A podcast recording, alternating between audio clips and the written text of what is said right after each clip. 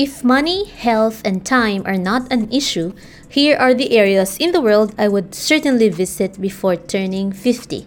Yes, 50. Because at the end of the day, we all need to be realistic with our dreams.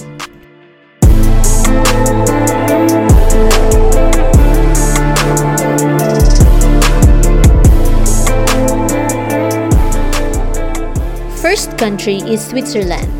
Ever since I was a kid, I always see Switzerland as a sweet paradise. I can only blame Heidi for this Swiss obsession. I grew up rooting for Heidi, her grandfather, and the Swiss Alps life. As an adult, I always bombard myself with Swiss mountain views, then in Tumblr and then now in Instagram. Swiss mountains, rivers, and lakes are the literal desktop wallpapers, and who would not want to witness such natural beauty?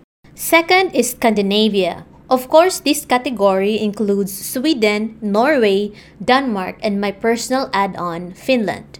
First reason for my interest in this European region would be the snow. For a tropical girl like me, snow is always a magical dream.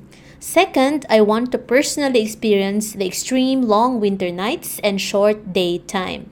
And third, I want to witness Scandinavian architecture and hopefully learn a thing or two. Third country is the United States of America, specifically in New York. The busy life, street style, fashion, and diversity has always attracted me to the Big Apple. I feel like New York is the epitome of urban living, and I want that extreme urban life experience the tiny apartment, the subway, pizza, and the nightlife booze. Fourth region is Bhutan. Considered as the happiest country in the world, I want to experience the majestic feeling of this hidden kingdom in Asia.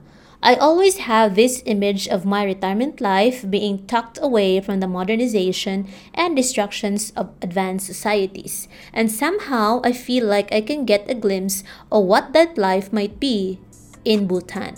So, those were the areas I want to visit in the not so far future.